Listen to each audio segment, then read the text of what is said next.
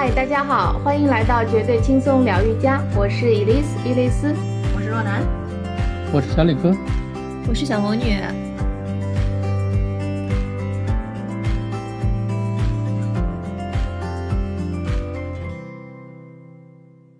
也真的是很久有一阵儿没聊过了，确实是因为现在因为 疫情在家嘛，一天的这个心情啊也比较复杂，是吧？过的 也没什么时间感。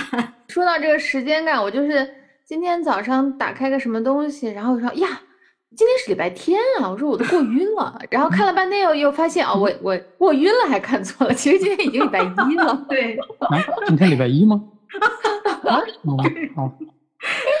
是，所以真的是在家待着没什么时间感的感觉。我那个前两天正好看到一个热搜，就是说是是那个心理学研究哈，呃，说人啊，他还是符合一些自然规律的，呃，就是一一整天的这个心情啊，它是有高涨期和低沉期的。下午三到五点的时候呢，是人情绪最差的时候。然后我就想说，对对，有可能有可能因为困哈，就是后的比较困。对，然后呢，我就想说，哎，我们给大家正好研究了一下，是吧？给大家排一个一整天的一个心情的时间表，是吧？怎么我们能保持一个一整天的稳定的情绪？因为情绪没有好坏嘛，对吧？就关键的是要保持一个情绪的平衡阀值，这个阀值在一个相对平衡的点，比较适合我们保持一个清醒的思路，有清醒的判断力，抵抗负面消息，抗压力。啊，对吧？对，处理问题的成效这样，或者说我们可以跟着自己的情绪的这个高低来安排一些适合这个情绪干的事儿，时间，对吧？对对对对对对对。比如说早上哈，就像这个前面看到这个热搜的研究啊，它是一个不是心理学研究吗？它是美国的这个康奈尔大学社会学家耗时两年做的一个研究，他就说，比如说早上醒后一两个小时，呃，里边好心情是达到了峰值的。哎，我就想了这个。早上醒了一两个小时，他倒没说几点哈，是吧？对，这个很关键。是是是，但是呢，我就突然想，我们我们有一些心理学家或者艺术疗愈师的朋友，确实是好像以前聊的时候，经常会说，很会利用早上的时间，甚至都是不用吃饭，直接端杯咖啡开始先工作，再去处理别的。是的，我就是也是后来呃采访了很多，就是跟很多那个艺术疗愈的专家成为朋友之后，才发现啊，就是他们其实会有一个共性。就是真的生活规律，然后起的特别早。就是我一开始，呃，会发现他们都是会比较，嗯，就是管理自己的一天会管理的比较有井井有条，比较 organized 的这些人。嗯，前面经常听我们节目的那个听众肯定也知道，就是我前面采访过一个爷爷，他八十多岁了，写了六十多本书。美国我在第一次跟他讲，对美国的一个教授，他是专门就是美国前沿的心理学研究的一个教授，他做过啊疗愈师，现在有自己的工作室，然后在学校也做大学讲讲师呃教授，嗯，然后他一辈子写了六十多本书。就现在还在，就我每次跟他聊天的时候，他都说我在写我的新书。天哪！然后我我每次跟他聊天都觉得我的天哪，他为什么效率可以这么高？对。然后其实他的秘诀是什么？他是早上四点钟起床。然后我一开始觉得特别不可思议，我说就大概年纪大吧。当时就想了，因为给自己找点找补嘛，对吧？嗯。他说他是。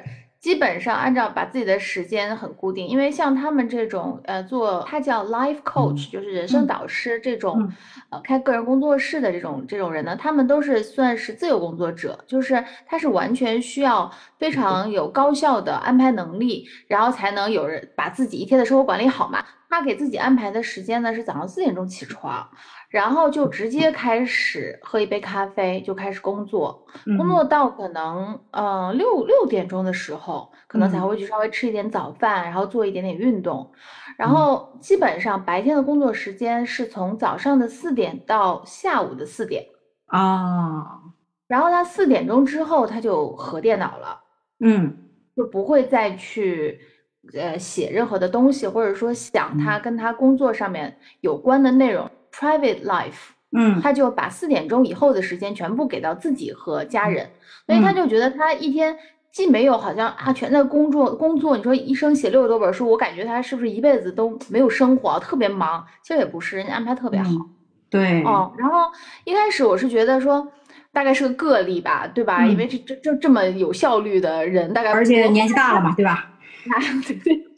我就发现好几个艺术疗愈师，呃，大概四十岁左右的，啊，五六十的都是这样子的。嗯，他们普遍都是在四点最晚六点钟，嗯，起床，然后开始一天的工作，然后基本上都是在下午两点或四点左右结束一天的工作，然后把后半天的生活完全留给自己。说说到早起是几点哈？这个其实专门去研究了一下，这个早起，所谓早起的时间，一般最晚指的是早上六点。嗯啊，嗯，最晚啊，最最晚是六点。对，是因为整个上午的时间都是大脑状态最好的时间，也是就是比较适合去做一些嗯重要的决策、处理事务、解决问题的这种时间。关键就是能早起是为什么呀？因为不要熬夜嘛，不熬夜他就能早起嘛。现在没有办法不熬夜嘛，晚上的夜团不是夜团，晚上的团都是跟走私一样嘛，十二点之后才敢进来。哦，你有一些特殊情况。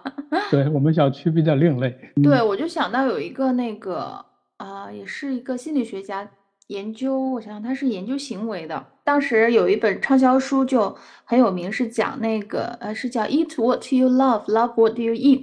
嗯，一个一本这样子的书。然后呢，它中间就提到说，其实我们的身体的本能是很自律的。然后就像你一开始讲说，是很符合自然规律的，就是它会在饿的时候才去吃，对，困的时候就去睡，它就会还蛮蛮符合自然规律的。这个就是呃，迎着太阳它就起了，然后日日落它就困了累了。你其实早起之后给你带来的是一个长效的满足感。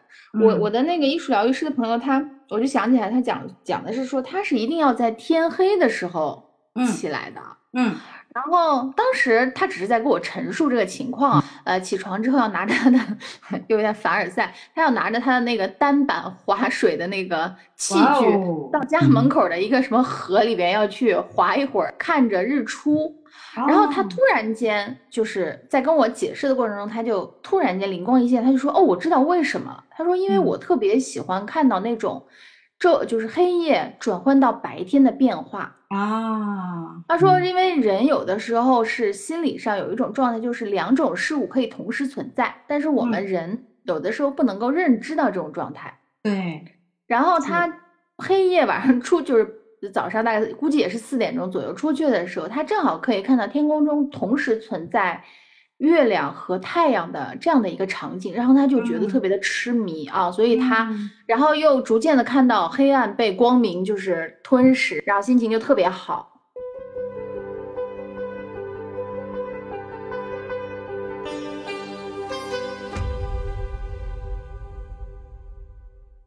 我觉得从我最近的一段经历来讲，我倒不太特别认同说一定要特别起得早。才感觉时间很充足，因为我我有一段时间嘛，就是最近不是疫情之后，尤其在家里，很多时候，比如说有的时候一睡睡到十点了。前几天我不是看了那个找了那个电影嘛，那个常远的那个温暖的抱抱，嗯，它里边不是常远演一个强迫症的那个患者，他不是定了一个时，所有的全都按照时间严一严丝合缝的来执行，几点到几点干什么，然后我就想。那既然我起不了早起，我要不也跟他似的，我定个时，我把我要干的事儿，一天中的事儿全都拉一张清单。比如说我一天工作八小时，对我就定上表，啪，我要开始工作了，我就把表这个闹钟调到八小时，我就一直坐在这儿，或者先分三小时，再分三小时，反正分好嘛。这个时间点到这儿就心无旁骛了，就专门干这件事儿。哒哒哒，闹钟一响，我把东西啪一收，不管干没干完。转到下一个事儿，下一个事儿，啪啪啪，哎，我感觉发现时间确实够用了。嗯，就而且就是是不是效率提高了？对的，效率比以往高了很多。我所以所以我觉得我在想，是不是说人在过往的时候散漫惯了，然后时间没有规划惯了之后，突然间通过一个自律性的约束下来，嗯，能让自己获得这种就是早起的那种状态，就假就好像跟跟早起的人是获得了同样的时间嘛，对，充足了。当然，我觉得还是其实那个早起还是确实有很多好处，主要还是符合这个自然作息啊。但是还是鼓励就是不熬夜，然后早起。有很多艺术家也也都是很真是很重视早上的这段时间。哦，还有心理学家会会鼓励你在晚上做一些 sleep thinking，然后这样你早上的创意会特别的好。对，早上醒来在干别的事情之前，睁眼之后就把这个脑子里想的任何一个东西记下来。你就会有的时候发现是一个很有创意的 idea 或者怎么样。是我们之前有采访过那个刘毅老师，因为如果有有有听众比较熟悉的话，其实往前几期去翻一下，就是那个手机绘画的那个艺术家。嗯，然后他最近因为也是他也是 base 在上海这边，所以就是嗯。鸳鸯封的时候就和 我们一起封在了家里，嗯，然后他那天是和家人在阳台上休息的时候，就突然间就听到说阳台上传来他们小区的鸟叫声，觉得特别美，嗯，然后他就录了下来，录下来之后呢，就把这个音频文件就发给他前十几位吧，大概就是平时最近一直在聊天的这些朋友，发完之后又忍不住发了一个朋友圈。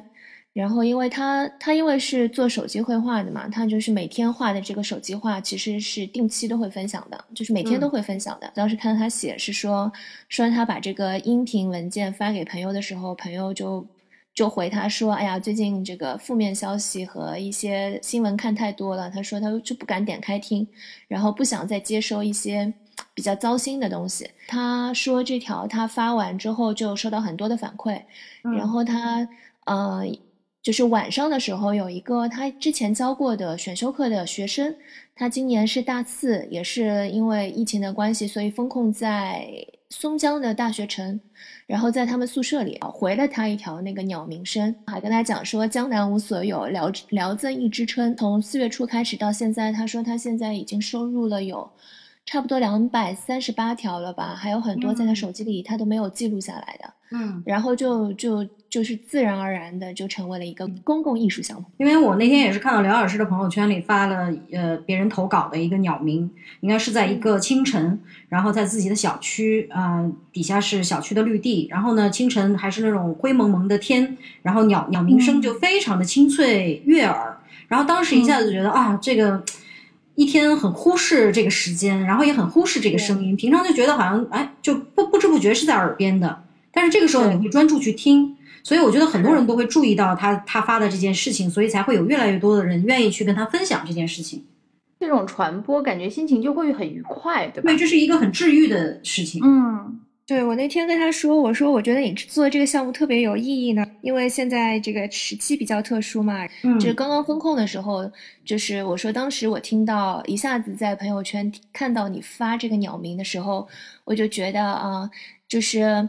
就是因为刚刚进入到风控期的时候，大家会有一种就是突然间平时非常紧凑和就是快节奏的生活一下子慢下来，因为大家都在家嘛，然后就会生活慢下来之后，就会就是去渐渐发现，就是平时比较容易被忽略的一些很美好的东西，比如说鸟叫声，因为你平时。嗯，你早上急着早上班出门的时候，你是不会去注意这些鸟叫声的。对，你渐渐慢下来之后，你就会去注意到这些，呃，小小美好的点。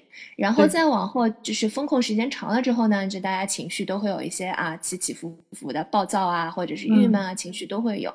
然后有很多人是因为各种各样的原因，他们没有办法走出家门。那他们可能他们和自然界的这个接触的。唯一的渠道，说不定就是可以，就只能通过鸟鸣，以及比如说在家里窗口这样站一会儿这样。嗯，所以我就说，就是就是这个意义还是就不同的阶段都有不同的意义啦。对对对，对，然后共情性非常的强哈。看到有人是拍的视频，就拍的是自己家小区附近啊，或者树上这种，可能平常你根本就不会去注意这么棵树，或者是自己家的小区绿地这样。然后有的人是直接发的音频，对吧？就是录的啊，身边的这个鸟早上的鸟鸣。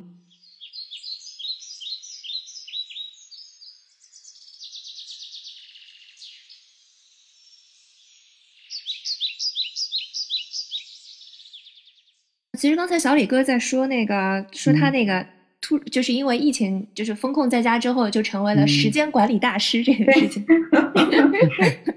然后我我其实想说，那个我们这边是因为风控区，所以他是每天都要去采核酸的。啊。然后就是对我来说，就是前段时间大概一个之前的那一个多月，就是每天的你你的时间安排就是围绕着核酸时间来来来走的。嗯。因为你不知道他什么时候会通知你嘛。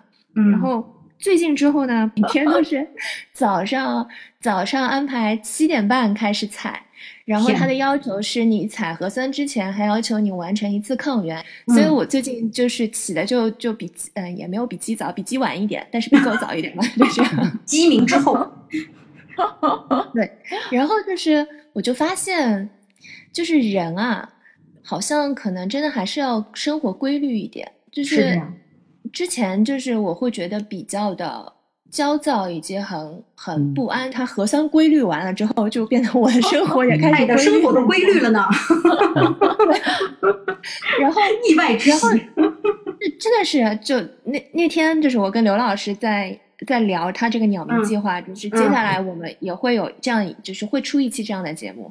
但是我当时跟他聊的时候，他就说，他说其实风控在家还是有一些意外，就是意外之喜的，就是不完全是不完全是嗯足不出户带来的一些负面的内容，嗯，还是会有一些会有一些就是好的点以及意外之喜，还有一些积极的点。然后我就想，那对我来说，意外之喜可能就是。就是他强行的把我从一个 要熬夜的人，我要问一下，你现在熬夜的时间是不是非常的短？你原来可是熬夜达人，对不对？对，我原来可以熬到四点啊！啊，我天呐，嗯，现在可以熬到四点。我现在，而且因为前段时间还有一点有一点小小生病，我现在真的是每天晚上最晚不超过十二点半我就睡了啊，已经是非常进步了。而且小魔女现在准备开始锻炼了。哎，主动要求健康了，是不是？只是只是只是准备，但是我还没有付诸实际。你这个核酸完的这个时间正好做拜日式呢。我有一度早上起来呢，就是呃会去做一个晨间唤醒的瑜伽，非常短，十分钟或者是十五分钟。然后呢，动作也很简单，基本上就是最基础的拜日，或者是有一些，反正就是有点伸懒腰啊，或者左右摆一摆这种。嗯嗯嗯对，然后基本上我会在洗漱完就直接去做，嗯，效果非常非常好。对呀，而且心情是最好的时候啊，对吧？这个时候呢，就是你做瑜伽的同时，或者是瑜伽的替代，如果再听一下我们晨间唤醒的课程，那也是非常有好处的。对，然后最近我就升级了，你们不听我讲完，我最近升级了，我就不仅仅是做一个晨间十分钟的唤醒了，我最近早上做的是动态冥想，它可以让你运动的时间再缩短一点，就是五分钟，嗯，五分钟的动态冥想非常非常简单，比如说我今天早上就会做一个叫五分钟的舞动冥想，先做一些呼吸，然后你就身体开始舞动。然后主要的点就在于你把你的专注点放在你的呼吸上，和你和你的就是手脚跟地的接触的这种感觉上面。前两天有有有一些时候就是起来之后就有点哎一直醒不过来，浑身酸痛对浑身酸痛。然后我就发现五分钟的动态冥想之后，确实有一种又多睡了一个小时的那种感觉。是，而且我个人比较喜欢闭着眼睛做，所以就是一个小小的整理之后，在早起后的一两个小时内去做一些比较有决策需要决策的、需要重点处理的一些事务，还是比较合适的。主要就是上午时间。对，对我们一般上班的时候也会发现，其实上午的效率还是非常高的，因为很多重要的会议啊、晨会啊都是在上午完成的。那么正好把这个高效率的时间完成之后呢，到中午其实是一个情绪过于高涨的点。所以呢，你有的时候中午会经常觉得很燥，对吧？然后啊，对，就是那种属于嗨过了，你知道吧？情绪嗨过了，阀值过高 啊，有可能是因为就是早上的脑子动的比较多，尤其上班时候啊，就是日常上班的过程当中。所以呢，一般来说就是中午跟朋友一起吃个饭啊，跟同事一起吃个饭啊，会去适合做一些就是社会偏社会活动类的。内容就是社交类的，对吧？对对对，午饭其实也很重要。现在很多上班族很不就是重视午饭这件事情，还是不对的。其实午饭还是就是调节情绪、调节心情，还是一个很重要的，尤其是碳水化合物还是要吃的。碳水化合物对舒缓情绪有很大的作用。对，有一段时间上班的时间会比较靠后嘛，你你也不可能说我刚到了，然后我就去吃个饭，然后啊，懂了懂了，你懂了吧？就是有些事情不能问的太 清。嗯，他的饮食，他的饮食习惯，这不，他的饮食的 type 叫做少食多餐，非常健康。说像小李哥这男孩子，他就其实中午就是很喜欢吃，我知道就是主食嘛，对吧？碳水化合物，啊，这个一碗面下去非常满足。像有些那个女孩子，如果不吃碳水化合物，但是但是呢，也可以替代吃一些红肉，比如说有牛排啊，对吧？这个西餐之类的东西。所以像吃红肉这种呢，它是因为呃富含铁嘛，所以呢就比较利于去缓解情绪疲惫这一类的。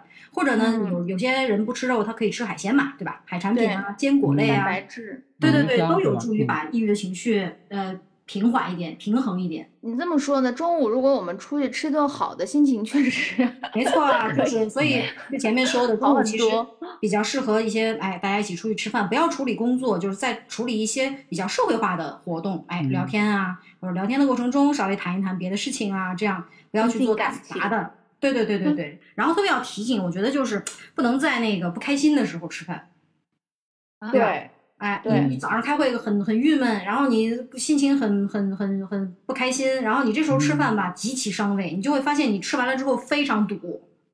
嗯，会的，很不容易消化。这个没错，会。嗯，所以就是如果你不开心，然后又到了吃饭的时间，你最好就是用一点点时间去把这个不开心发泄出来，就是把情绪地雷引爆掉。对吧？比如说，哎，吼吼两嗓子，哎，小哭一场，对吧？完了你再去吃饭，或者先跟朋友，就是先把这些不爽的事情先发泄出去，把它都吐出去，然后再高高兴兴的吃饭。对，吃完了就会比较开心了。是，可以再喝点小酒啊什么的。点在这里，这就是这这是重点，对吧？对对对，小酌怡情嘛，对不对？这大中午的酒杯端起来，是吧？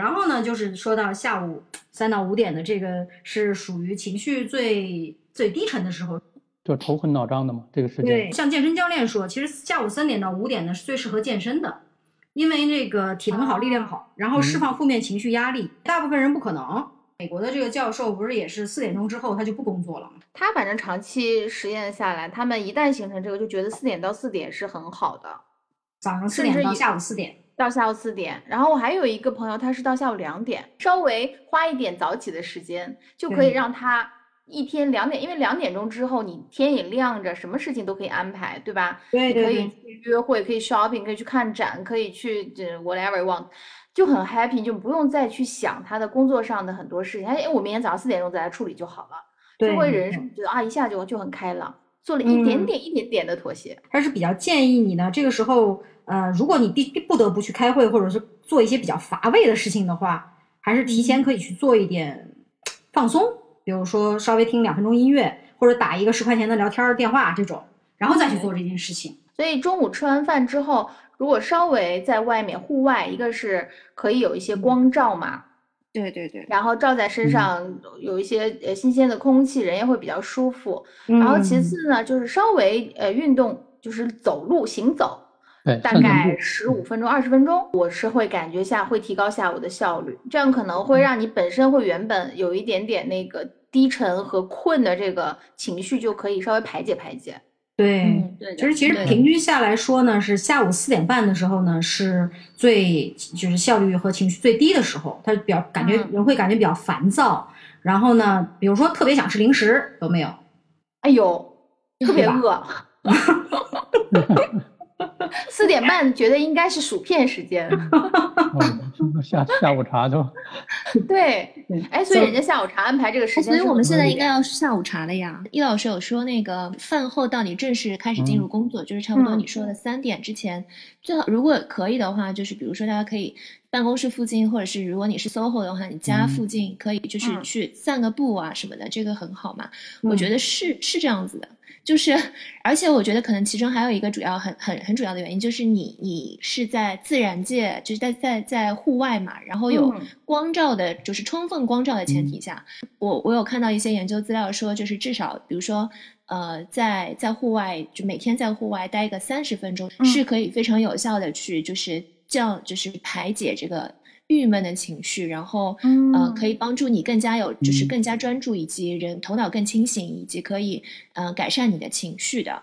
然后我就我我就有看到，对，也符合人体工程学。对，然后我就有看到，就是我我有关注一个博主吧，他他他还挺有趣的。然后他也是他也是上海的，然后他说他前两天在小红书上拼命的搜，说嗯呃怎么样可以就是嗯帮助我们在风控期间。不再郁闷。然后他就有有看到这样一个 tag，然后他点进去，然后点进去之后呢，他就看到说这个人就写说，呃，他每天在他们家的大院儿，他那个大院子是 be like 三十平的这样的大院子，然后晒日光浴，然后他看完之后他就很郁闷的就点出来了，然后 然后评论里面都说这是欲上加欲啊，这真的是本来不本来就看完他自己郁闷了，嗯，我现在就发现。唯一让我下去做核酸的动力就是可以晒会儿太阳，对，可以走一走。对，可能没有限制我们出去的时候，也没有那么想要往外走。但是你如果真的长时间这样的话，你会发现你是确实是需要外面的能量的。对的，因为我们做瑜伽会知道，你会日常要专专注你的呼吸嘛，要关注你的呼吸。为什么？就是因为你要吸进去氧气，然后再排出去二氧化碳，对吧？然后你氧气从哪里来？你就是从户外来的嘛。嗯，阳光、空气。对吧？还有各种各样的这个这个物质在外，能量给你的都是能量。如果你能这么看的话，也许下去的时候心情也没那么糟。易老师这么烦的人，他毕竟也没有三十平米的大院子了，是吧？就是啊，有点过分啊！哎，能下去做核酸了。我现在也经常会扒扒着窗来看一看。然后我以前在家特别不爱开窗。就是能感受那种 fresh air 的那种感觉，就是到了下午，就是你说的这个差不多。我也是跟你聊着聊着，我才发现啊，就是下午三点五点的这个时候呢，确实人不是那么精神，然后又有点饿，然后嗯，只要没有特别一定要我现在这个时段完成的工作，我可能就不大会去。写东西或者是做很很认真的工作，我可能会画会画啊，或者是发呆这样子。对。然后前两天我就是站在窗，就喜欢站在窗户扒着窗往外看一看，因为去装困嘛。然后像刘毅老师一样，就是你你就会开始观察，你就开始观察周围一切。哎，哪打起来了？哎呦，那边发什么呢？你会发现很多你忽略的美景。这个时间一般就是。是等吃饭，第一个，然后心情就会很糟，然后我我我往往到这个时间点，一天的情绪基本上都要爆发的时候，然后整个你就感觉不舒服，然后儿子又上完课，上完课之后他就一直在这叨叨你，对，这几样东西一加起来之后，你就该感觉整个人要爆了，然后又不能出去，我这时候就巴不得能有个电话说你们家有什么东西，你过来拿一下。出去溜达圈，你可以去帮忙做个饭，就不暴躁了。或者你扒一会儿窗口也可以，观察一下小区的动向。所以关键你扒窗口的时候还有一个隔离网嘛，对吧？因为避免小孩子掉下去，我装了一个防盗窗，你人还探不出去，那个更痛苦。对对对，就是有一种坐牢的感觉。本来还想说开个门去楼道里转悠，因为他不让出小区，那我可以上下楼嘛。结果发现楼道里已经楼道里四五个阿姨排着队在那上上下下。哦，是吗是憋的呀。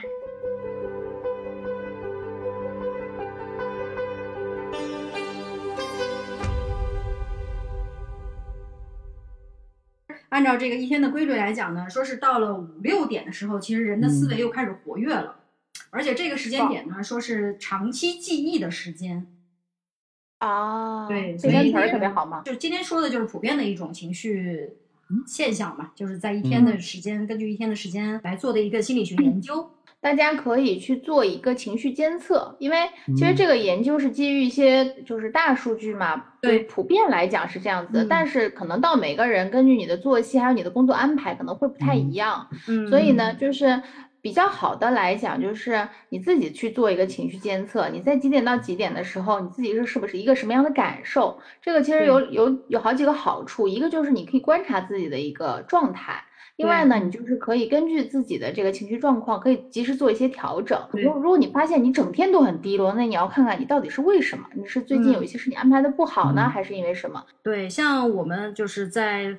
风控期的这些人来讲呢，其实可以正好利用这个时间，就像小李哥一样做一个时间管理，然后呢，顺便呢，对锻炼一下自己的这个耐心周期，对吧？因为呃，比如说咱们可以从五五分钟开始，因为现在其实大部分的人还是很缺乏耐心的，尤其是对自己的一些管理问题。呃，如果你希望我随便讲，比如说运动吧，如果你希望自己每天能够运动。呃，三十分钟吧，嗯，或者是一个小时，反正你自己循序渐进嘛。你如果你像像小魔女，如果从来不运动，你就给自己定目标，说我我现在就想每天运动十分钟，嗯。嗯。然后你最好安排这个时间，就是你越早做掉它越好。嗯。嗯。因为会有一种心理机制，就是我今天想要安排这个事儿，但是你老不安排，然后你就会老想这些事，你就会想说，哦，我过一会儿要去做个十分钟的练习，嗯。然后过一会儿可能你你你脑子，因为你在想未来的事情，你就没有专注你当下当时在做的事情，所以你就永远是在计划、焦虑、彷徨中度过。你你不然你不如先把，哎，我今天我就是想要，呃，怎么怎么着，比如就是锻炼，然后我就把它做掉，哎，你就哎这个事情做掉就化掉了，然后你一天就嗯不会再去担忧这个事情。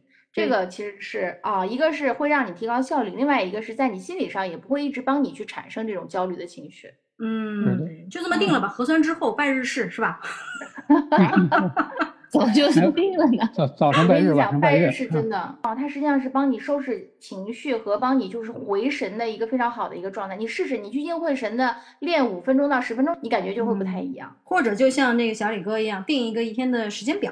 强制完成，不管哪个时间点，你把它做完，你再结束一天的生活嘛。你如果不写下来或者不安排下来的话呢，你可能脑子里会很跳跃，因为我们的思维状态很嗯很容易跳跃嘛。你就会比如说我现在哎空了，我想哎那我看会儿书吧。我看了三分钟还没到，我就心想，哎呀，我刚才那个画还没画好，要不然我再去画一会儿，就很容易跳跃。但是跳跃完了之后，你可能一天十个事儿，每个都只干了三分之一或者是一半，就每个都是 unfinished，就很难过。对，我们之前也聊过，就是其实工作效率高的人呢，一般都是，呃比如说那个九十分钟为单位的一个工作时间，它是九对十分钟一个周期嘛，这样的话比较适合一个人正常大脑的注意力集中，然后可以给自己对定闹钟，对吧？四十五分钟短的时间，四十五分钟也可以。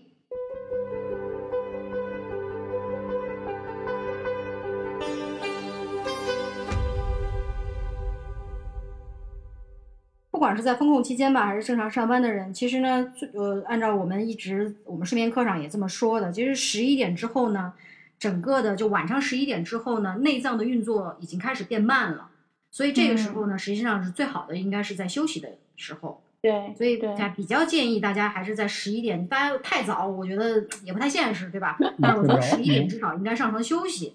嗯，你可以把那个睡前要准备的工作提前做了，我觉得。对，然后呢，就像这个心理学研究说的一样，就是其实凌晨的这个时间也是人的一个情绪的低点，有而且这个时候呢，人是更为敏感对环境啊，嗯就是因为环境很安静嘛。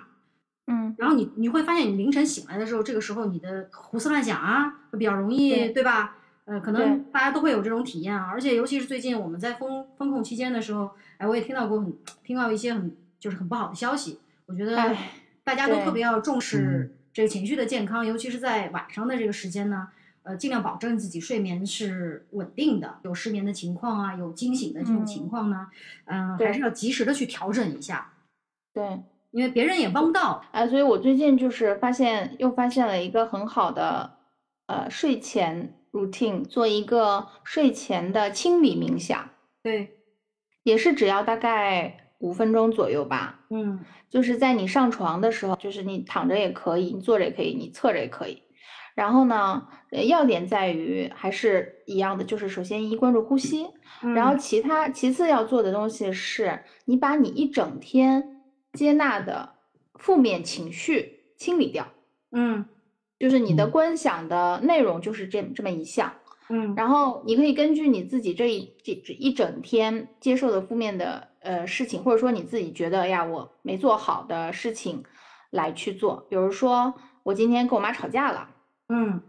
然后呢，我跟她说了一些我我也不是想要这么表达的一些嗯。事情，或者我我我跟小朋友狂躁了，嗯，我也不是想想要骂他，我只是饿了，对，就是类似于这种小的一些情绪，你就在睡前你躺在那里，你就想说，我今天这个呃跟小朋友说话的时候有一点急躁，这个嗯急躁嗯我不喜我不需要，我把它清理出去。你可以想象你的大脑是你一个是你的电脑，然后你今天晚上要做一次杀毒，然后你就把你今天觉得所有的毒全部都用这个软件你把它杀掉。你的软件就是你的呼吸，呃，比如说我可以想象我的身体是一个容器，早上睁眼到晚上看了太多不好的消息，你通过呼吸带来很清新的空气，然后把它吹走也可嗯以。任何观想的这种情形，哪个适合你，你就去这么想。所有的崩溃，大家都知道是在一瞬间的。为什么是在一瞬间呢？就是积累的过多了。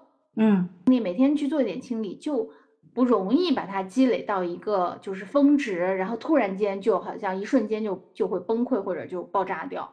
我们也提说出说到过很多，就是缓解失眠焦虑啊，比如说一些颜色，通过一些颜色的改变，然后通过一些呃听舒缓的、适合的、适合你自己的内容，对吧？就是都是需要我们自己去探索什么是适合自己的，然后会去要去花一定的时间去尝试一下。在睡觉之前烦闷不安的时候呢，也不要硬不让自己去想那些烦事儿。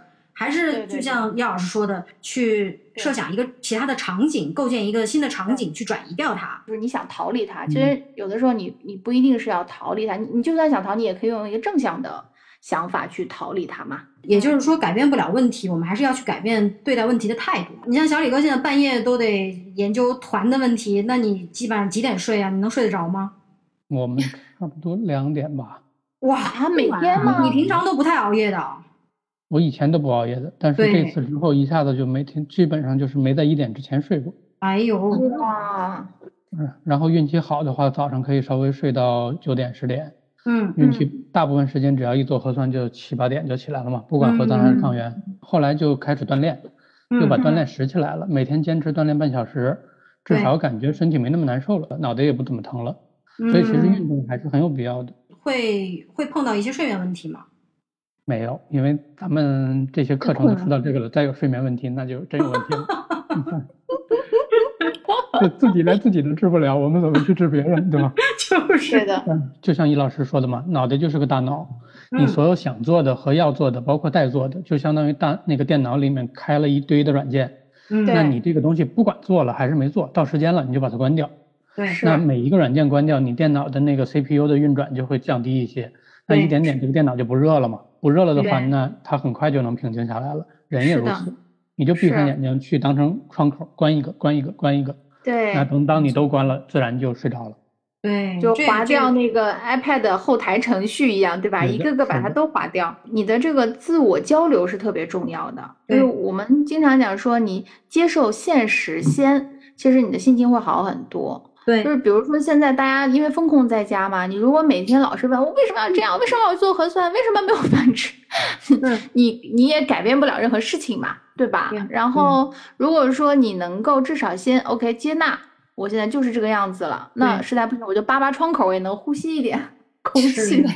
因为扒窗，对，因为尤其是 就是封控了一个多月了，我觉得沮丧、焦虑是每个人都会碰到的一很正常，很正常。正常。然后最近听说那个就是安眠安眠药的用量都在增长，那大家都有点应激反应，肯定。那我觉得尤其是平常就有一些情绪抑郁的呃朋友呢，是更要注重凌晨的这个时间，就是说我们尽量要把睡眠质量提高一点。而且呢，我觉得经历风控期的人呢，他的应激反应可能还会 还会持续一定的时间。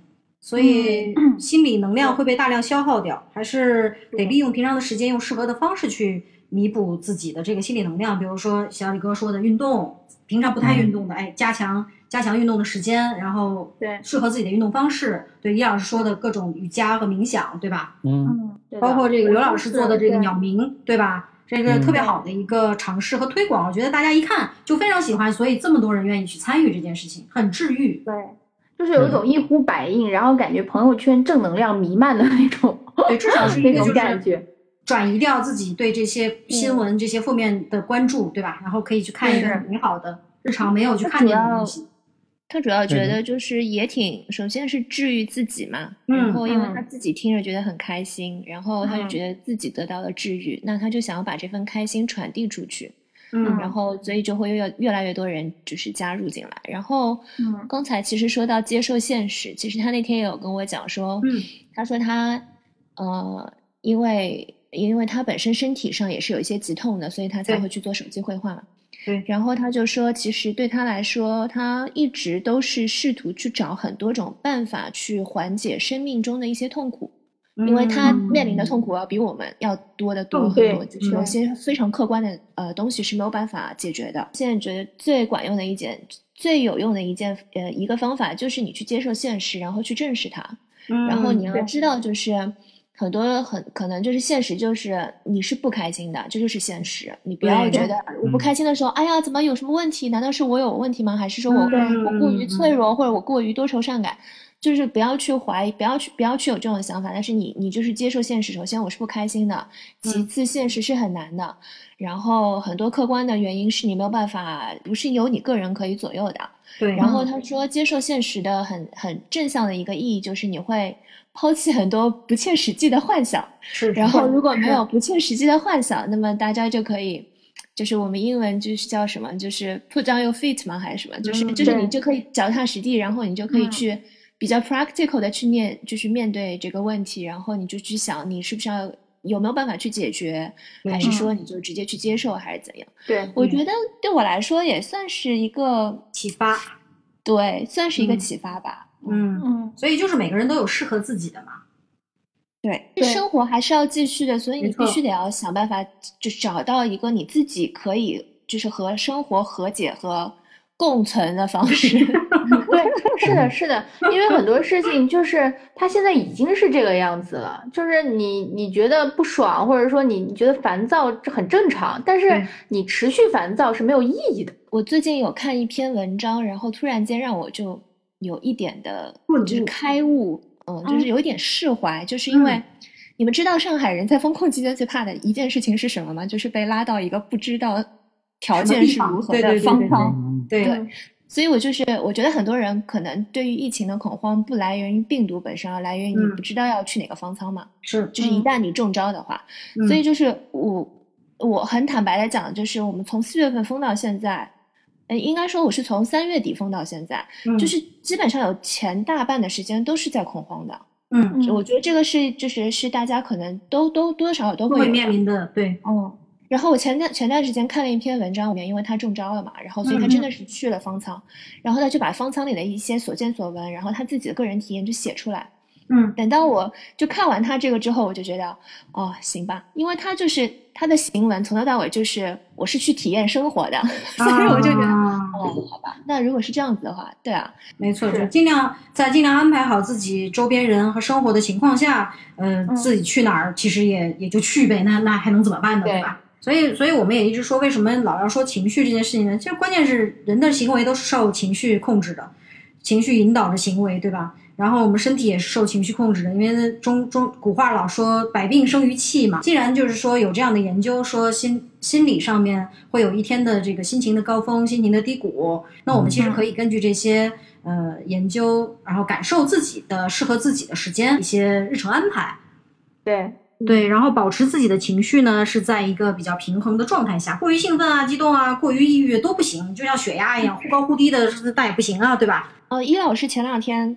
就是我们在闲聊的时候，他讲了一件事情，然后他说到有一句话，我觉得也挺管用的。嗯，他说：“他说那总得做点什么吧，我不能白疯啊，对不对？”对，想想，对，是的。就你，你都已经被都已经在陷入到这样的一个情况下面，你必须得让他从没有意义的这个对啊这个状态当中产生一点意义吧。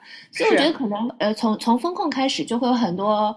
呃，比如说一些就关于情绪疏导的一些就是公众号啊，这种文章啊，甚至我们也做了好多期节目的时候，我们都会跟他讲，就是说有什么是你嗯平时特别忙的时候想做但是没有做的，你就趁这个时间去做吧，或者就是就是有什么就是嗯。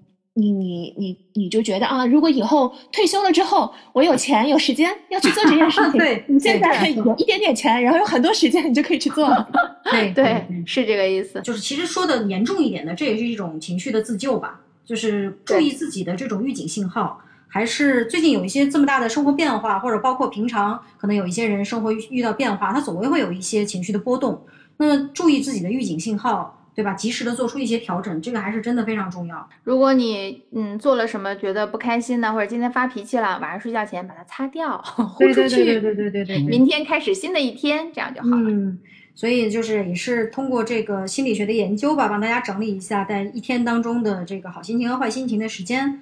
然后呢，因为生命中的各种情绪还是跟大自然一样嘛，就跟日月星辰一样，对吧？这个起起落落的都会有它存在的价值。是。嗯，然后呢，做一个正常能面对生活的成年人吧，就是，就是希望不会再有一些就是说很不好的事情消息。而且看到有一项美国研究嘛，它上面说说人在有抑郁的情况下会偏向于那种冷色调或者是一些黑白滤镜下的这种图片，对，那么如果大家可以反向而行之嘛，对吧？弄一些暖色调的图片、色彩的照片，对，或者是一些色彩鲜艳的这种场景，去让自己每天看一看，也有助于改善这样的一个情绪环境的。嗯，对。所以你知道，我们所有的睡眠课里边，呃，就是收听就最最受欢迎的一节课就是红色的鸟。对。我觉得这个就是特别能代表大家的这种心情啊，就是哎看着可能就挺高兴的。所以因为红色它是比较有力量，然后比较有自信的一种颜色。好呀，那我们今天聊的差不多，然后希望也对大家有帮助。对，希望大家呃多关心一下，我们会陆续更新的一些冥想的课程。好，谢谢大家收听，嗯，拜拜，好，拜拜。